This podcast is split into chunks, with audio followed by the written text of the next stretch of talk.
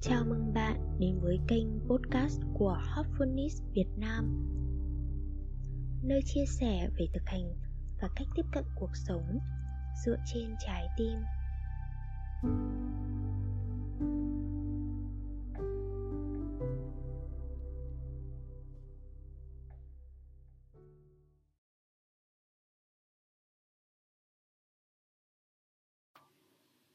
Samadhi nhận ra phi hiện hữu trạng thái cân bằng tuyệt đối tại trung tâm Samadhi là bước thứ 8 trong Ashtanga Yoga của Patanjali. Đó được coi là mục tiêu của yoga, một trải nghiệm bên trong thuần khiết và cân bằng. Là một với trạng thái nguyên thủy tồn tại trước sự sáng tạo. Trong quá trình thực hành yoga, chúng ta cũng trải qua những giai đoạn khác nhau hay những cái nhìn thoáng qua của samadhi. Khi tiến bước trên cuộc hành trình hướng tới trạng thái nguyên thủy này. Trong bài viết này Daisy vị thầy Harfunis đời thứ tư giải thích trải nghiệm nở hoa này của Samadhi và làm thế nào để chúng ta tới mục tiêu tối hậu của yoga thông qua thực hành. Lúc này, chúng ta đã đạt được mục tiêu thực sự của yoga, tột đỉnh của thực hành yoga. Trạng thái samadhi được tìm kiếm. Từ samadhi, đơn giản có nghĩa là thứ chiếm ưu thế trước khi có sự sáng tạo. Trạng thái của cái một cân bằng tuyệt đối hoặc hư không hay sự rỗng không hoàn toàn. Linh hồn luôn luôn khao khát trạng thái cân bằng tối thượng đó. Trừ khi và cho đến khi chúng ta có được nó ở bên trong, linh hồn sẽ luôn tìm thấy sự bất toàn trong mọi việc chúng ta làm. Khi chúng ta đạt được trạng thái samadhi đó, trong tất cả mọi hành động, cả vật chất và tâm linh, thì hạnh phúc thực thụ sẽ tự động đến. Ngay cả khi thất bại trong hành động, chúng ta vẫn bất lay chuyển. Samadhi là sự thư giãn tinh thần tột độ và sự tập trung không nỗ lực tuyệt đối trong yoga. Nó được coi là mục tiêu của tồn tại con người. Bạn thậm chí có thể nói rằng nó là lý do tồn tại của chúng ta với tư cách là một loài mỗi loài đều có một mục tiêu trên trái đất này. Và mục tiêu của chúng ta là quay trở về trạng thái nguyên thủy. Do đó, chúng ta có phổ ý thức với cấp bậc đủ cao để có thể nhận ra mục tiêu này. Các bước trước đó trong astan yoga chỉ là tập dượt và chuẩn bị để giúp chúng ta tới đích. Đó là lý do chúng ta tinh chỉnh tư thế hơi thở hoặc ý nghĩ. Những đầu vào thuộc giác quan và phản ứng hành vi với thế giới bên ngoài. Đó là lý do chúng ta chuyển mọi năng lực vào bên trong và thiền. Chúng ta về nhà. Các giai đoạn samadhi. Samadhi thuần túy là trạng thái tối hậu, nhưng chúng ta cũng trải qua những cái chớp mắt hay các giai đoạn khác nhau của samadhi trên đường đi xuyên suốt cuộc hành trình. Những trải nghiệm đó thay đổi tùy theo luân xa chiếm ưu thế mà chúng ta có được ở bất cứ giai đoạn nào. Chúng ta nhìn trạng thái tối hậu từ vị trí hiện tại và nó trở thành trải nghiệm hiện tại của chúng ta về samadhi. Trong con đường Hopfunis, chúng ta mời gọi những trạng thái samadhi như thế ngày qua ngày và làm cho chúng trở thành vĩnh cửu. Vì vậy, khi người hành thiền nói về trải nghiệm samadhi khi thiền là họ đang nói về những trải nghiệm này. Chúng khác nhau đối với mỗi người và với cùng một người cũng khác nhau ở các giai đoạn của cuộc hành trình. Đó là những hương vị khác nhau của samadhi tại mỗi luân xa và trong từng luân xa cũng thế. Khi chúng ta bước vào những cảnh vực mới, nó tiếp tục thay đổi. Cho đến khi cuối cùng, chúng ta có thể trải nghiệm tất cả các trạng thái này cùng một lúc. Ví dụ, khi ở luân xa 12 chúng ta đã trải qua hàng hà sa số sự thay đổi của samadhi. Những giai đoạn samadhi được mô tả theo nhiều cách trong các văn bản yoga cổ. Trong yoga sutra, patanjali mô tả các cấp độ khác nhau, như đã đề cập trong bài viết trước. Toàn bộ con đường tiến tới Sahai Samadhi hay sự đắm chìm tự nhiên. Sahai Samadhi là một trạng thái. Ở đó chúng ta đắm chìm trong thiền, đồng thời nhận thức trọn vẹn về mọi thứ đang diễn ra trong yoga satra đây được gọi là trạng thái turiya, hay trạng thái thứ tư. Tất cả mọi thứ ở trong tầm nhìn. Khi học cách đưa trạng thái này vào cuộc sống thường ngày, chúng ta có thể cùng lúc tập trung vào công việc, vào những thứ xung quanh, xem tivi vào những gì đang diễn ra bên ngoài, và vẫn duy trì sự kết nối với trạng thái tâm linh bên trong trạng thái đang chiếm ưu thế bên trong. Điều gì đó đến bên trong chúng ta, những ý tưởng xuất hiện và bước tiếp theo chúng ta nên làm. Chúng ta thản nhiên chứng kiến tất cả những thứ này cùng một lúc. Đây được gọi là trạng thái turiyatit trong yoga. Ở đó, chúng ta có tâm thức 360 độ với đôi mắt mở không cần tập trung vào bất cứ thứ gì cụ thể. Thời điểm chúng ta tập trung vào một thứ cụ thể, đó không còn là thiền, mà đó là chú tâm. Làm thuần khiết các thể vi tế để trải nghiệm samadhi. Cố gắng trải nghiệm samadhi ở cấp độ vật lý chỉ là cái bóng của thực tại khi các lớp nặng nhất của thân tâm được loại bỏ. Và chúng ta vượt ra ngoài các vỏ bọc của cơ thể con người, được gọi là kosha. Thì samadhi có một hương vị khác hẳn. Nó giống như khác biệt giữa việc nhìn thấy đáy hồ qua làn nước trong veo so với qua làn nước đục. Càng nhiều bùn trong nước, càng nhiều xáo trộn, tầm nhìn càng bị che khuất thì chúng ta càng khó nhận biết được những gì đang diễn ra. Chúng ta bao vây linh hồn trong sự nặng nề, hỗn loạn và phức tạp do hệ quả từ samskara của mình. Những dấu ấn chúng ta tích lũy từ quá khứ và các lớp tạo thành do hạt giống samskara tương lai, cũng như cái tôi của chúng ta. Cho đến khi hành trình bên trong vượt qua luân xa năm ở vùng trái tim, được gọi là bin rades. Chúng ta vẫn bị bủa vây bởi nhị nguyên, bởi những cặp đối lập. Thích hay không thích, ưa thích hay thờ ơ, thỏa mãn hay bất mãn, sáng suốt hay bối rối.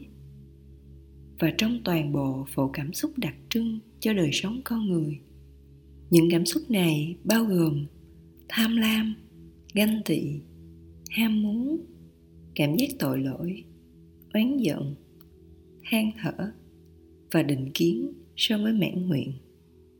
Bối rối, lo lắng so với bình an. Thù ghét và tức giận so với yêu thương và vị tha. Sợ hãi so với can đảm. Trong khi tâm trí là miếng mồi cho những cực đối lập, chúng trở thành những hạt giống về sự tái sinh của linh hồn từ kiếp này sang kiếp khác. Luân hồi từ cơ thể này sang cơ thể khác. Trong quá trình mà chúng ta gọi là đầu thai hay tái sinh. Khi chúng ta vẫn cách xa nguồn, nguyên nhân sự tồn tại của chúng ta. Những mặt đối lập tiếp tục chiếm ưu thế, bởi vì các giác quan tiếp tục bị lôi kéo ra bên ngoài. Các chức năng của tâm trí được gọi là các thể vi tế, bao gồm chít ý thức, mana, tâm, buddhi, trí năng và ahanka, cái tôi. Hầu như hướng đến các vấn đề của thế giới vật lý. Linh hồn bị chôn vùi bên trong các lớp tạp chất và chúng ta không thể kết nối với trung tâm của hiện hữu bên trong. Bởi vì bị chôn vùi linh hồn không thể dẫn dắt một đời sống vui vẻ và cân bằng, bởi niềm vui được tỏa ra từ linh hồn. Thực ra, niềm vui là phẩm tính của linh hồn. Vậy bạn nghĩ điều gì sẽ xảy ra khi chúng ta chôn vùi linh hồn và không thể kết nối với bên trong? Một khi sự chú ý của chúng ta hướng về nguồn của hiện hữu bên trong, thế giới bên trong bắt đầu mở ra ba chức năng của tâm trí là tâm, trí năng và cái tôi, bắt đầu thực hiện mục tiêu cao hơn. Chúng trở nên thuần khiết và hòa hợp để giúp ý thức tiến hóa tới một bình diện cao hơn của sự tồn tại. Khi đó, linh hồn nhận được sự chú ý và nuôi dưỡng xứng đáng. Và chúng ta có thể thực hiện chức năng toàn diện với cơ thể, tâm trí và linh hồn trong sự hài hòa mặc dù ý thức chuyển từ cấp độ này đến cấp độ kia, nhưng trong giấc ngủ sâu, không ai trong chúng ta nhận biết được điều đó. Trí năng và cái tôi không nhận được sự trợ giúp trong lúc ngủ. Trong lúc ngủ, chúng ta không là ai. Trái lại, trong samadhi đích thực, không giống như giấc ngủ, có sự trợ giúp tự nhiên, từ nguồn. Có lẽ bi kịch lớn nhất của nhân loại hầu hết chúng ta không điều khiển được những thể vi tế này. Thay vào đó, chúng ta để cho ham muốn, cái tôi, lo toan đời thường, si mê, cảm giác tội lỗi và định kiến, kéo chúng ta theo mọi hướng. Đây là nguyên nhân cho những vấn đề mà nhân loại đang phải đối mặt. Xung đột và lạm dụng, các vấn đề về môi trường, các vấn đề về cảm xúc, bệnh tinh thần và các bệnh liên quan đến căng thẳng. Toàn bộ mục tiêu của yoga là làm với bớt gánh nặng không ngừng được tạo ra bởi các thể vi tế. Nhưng chúng ta không phải là nạn nhân bên ngoài và thụ động của số phận. Thượng đế trao cho chúng ta trí năng để sử dụng cùng loại công cụ, những thể vi tế, để tìm thấy đường trở về nguồn. Swami vivekananda đã giải thích tường minh điều đó trong lời bình của ngài về yoga sutra của patanjali ý thức chit biểu lộ chính nó trong tất cả các hình thức khác nhau, bao gồm phân tán, u tối, yếu đuối và tập trung. Đây là bốn trạng thái mà các cấu phần của tâm trí biểu lộ chính nó. Đầu tiên, hình thức phân tán là hoạt động khuynh hướng của nó biểu lộ dưới hình thức vui sướng hoặc đau khổ. Tiếp đó, hình thức trì trệ là u tối. Khuynh hướng duy nhất của nó là làm tổn thương người khác. Ikara, hình thức tập trung của ý thức, là thứ đưa chúng ta tới samadhi. Ikarata là khuynh hướng hướng vào bên trong của ý thức mà chúng ta có thể mang vào thiền, được hỗ trợ bởi tất cả các thực hành khác của Astan Yoga. Patanjali tóm tắt nó ở một trong những câu quan trọng và sâu sắc nhất của Yoga Sutra. Chỉ có tâm ban sơ, vốn không bị che khuất như kết quả của thiền, là không ham muốn và tự do khỏi những dấu ấn. Tâm ban sơ tồn tại trong chính nó, không cần sự hỗ trợ, nguyên nhân hay động cơ. Các công cụ thực hành trong Mindfulness, chính Ranahuti làm cho thiền vô cùng hiệu quả vì nó cho chúng ta cái nhìn thoáng qua của tâm ban sơ ngay từ buổi thiền đầu tiên. Giống như cá kinh qua những chiều sâu khác nhau trong hồ bằng cách bơi lên, ngụp xuống. Ranahuti đưa chúng ta một cách không nỗ lực đến những chiều sâu của ý thức Samadhi. Nếu không, chúng ta không thể trải nghiệm dễ dàng và nhanh chóng. Nó cũng có thể được ví như chiếc thang máy trong một tòa cao ốc. Chiếc thang máy một chiều đi tới mục tiêu sự tồn tại của chúng ta. Cầu nguyện Hopefulness được thực hiện trước khi đi ngủ vào ban đêm và thức dậy vào buổi sáng, cũng tác động rất sâu sắc đến trải nghiệm sâu về samadhi. Được thực hiện đúng đắn, nó kết nối chúng ta với ý thức sushupti sâu thẳm nhất trong trạng thái cầu nguyện và mang đến nhận thức trong trạng thái ngủ sâu chúng ta trải nghiệm lối vào, lối ra và các cấp độ khác nhau của ý thức được biết đến trong khoa học thần kinh là phổ sóng não tần số từ sóng delta trong giấc ngủ sâu đến sóng gamma trong trạng thái tiếp thu cao độ. Ý thức trở nên linh động, mở rộng và có khả năng di chuyển dễ dàng hơn giữa trên bề mặt và dưới sâu dần dần tất cả trạng thái này có thể cùng tồn tại trong ý thức 360 độ của Sahai Samadhi. Nó phải được trải nghiệm để hiểu. Đó là một trạng thái năng động, thông suốt và sự đáp ứng của tâm trí. Thực hành thanh lọc Heartfulness hàng ngày hỗ trợ mục tiêu của yoga bằng cách làm thuần khiết các thể vi tế, trường ý thức. Khi từng tầng lớp lớp samskara được loại bỏ, khi các vỏ bọc kosha được làm thuần khiết, khi tâm, trí năng và cái tôi được thanh khiết, và kết quả là sự tĩnh lặng. Samadhi trở nên không cần nỗ lực.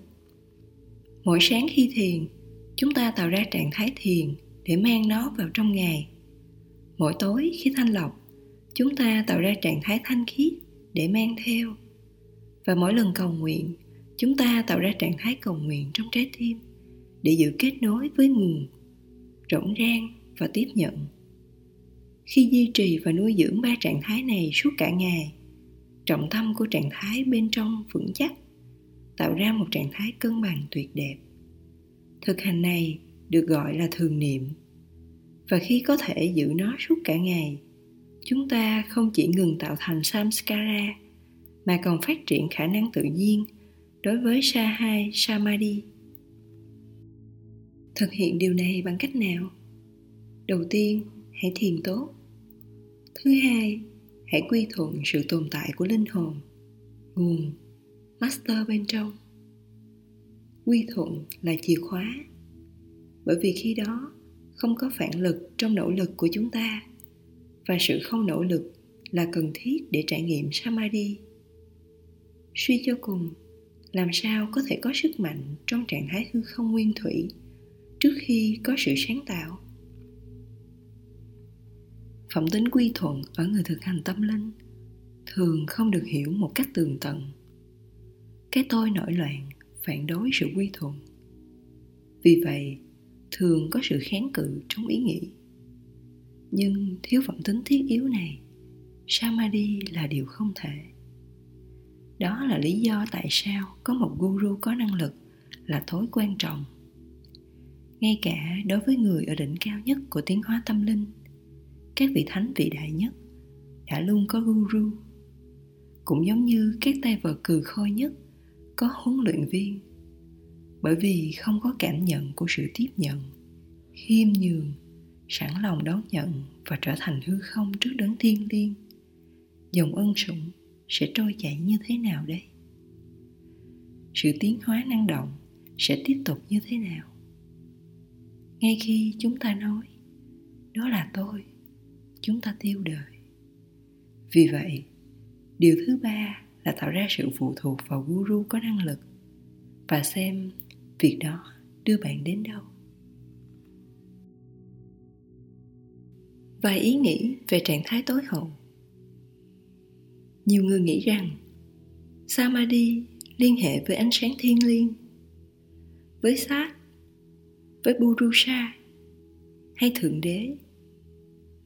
Nhưng samadhi siêu vượt tất cả những thứ này, siêu vượt Satchi Dananda thậm chí siêu vượt tiềm năng ở tại nền tảng của ý thức. Trong samadhi thực thụ, chúng ta vượt ra ngoài nguồn sáng tạo vượt ra ngoài tâm trí ban sơ của thượng đế. Tới trạng thái tam hay prakriti thứ còn lại trên nền tảng. Chúng ta đến với cái tuyệt đối, vô tướng, akasha. Đó là hư không mà từ đó mọi thứ xuất hiện và trở về. Giống như khoảng trống ở tâm của hạt giống, từ đó một cái cây cổ tùng cao lớn mọc lên. Nhưng hãy để tôi khép lại với điều gì đó làm bạn suy ngẫm. Có phải cuộc đời đơn thuần là để linh hồn trở về nguồn hư không? Giống như chúng ta đã đến thế giới này. Nếu thế cúc tủy là gì? Trong mỗi cuộc đời mỗi sự tồn tại, chúng ta đến với một tiềm lực hay tiềm năng nhất định? Chúng ta có trở về với tiềm năng cao hơn, sự giàu có hơn về tâm linh không? Nếu đến với tiềm lực 15x chúng ta có trở về với tiềm lực 100x 1000x hay không? Chắc chắn, chúng ta mong muốn cuộc đời này đóng góp gì đó vào sự tồn tại chung. Có lẽ, ngay cả sau khi kết thúc vũ trụ chúng ta cũng có thể mang tới một tiềm năng, về khả năng to lớn hơn, để góp phần vào bất cứ thứ gì tiếp theo. Nó đáng để xem xét. Tôi mong tất cả các bạn trải nghiệm trạng thái samadhi ngày càng vi tế thông qua các thực hành yoga. Cho đến ngày bạn có thể bơi trong đại dương vô tận, đồng thời sống một cuộc đời vui. Và hồ bơi đó cũng là vô tận trong thiên nhiên. Vì vậy, thực ra không có đích đến trong hành trình của yoga. Kamlesh Patel tên gọi triều mến là Daiji, vị thầy Harmonis đời thứ tư.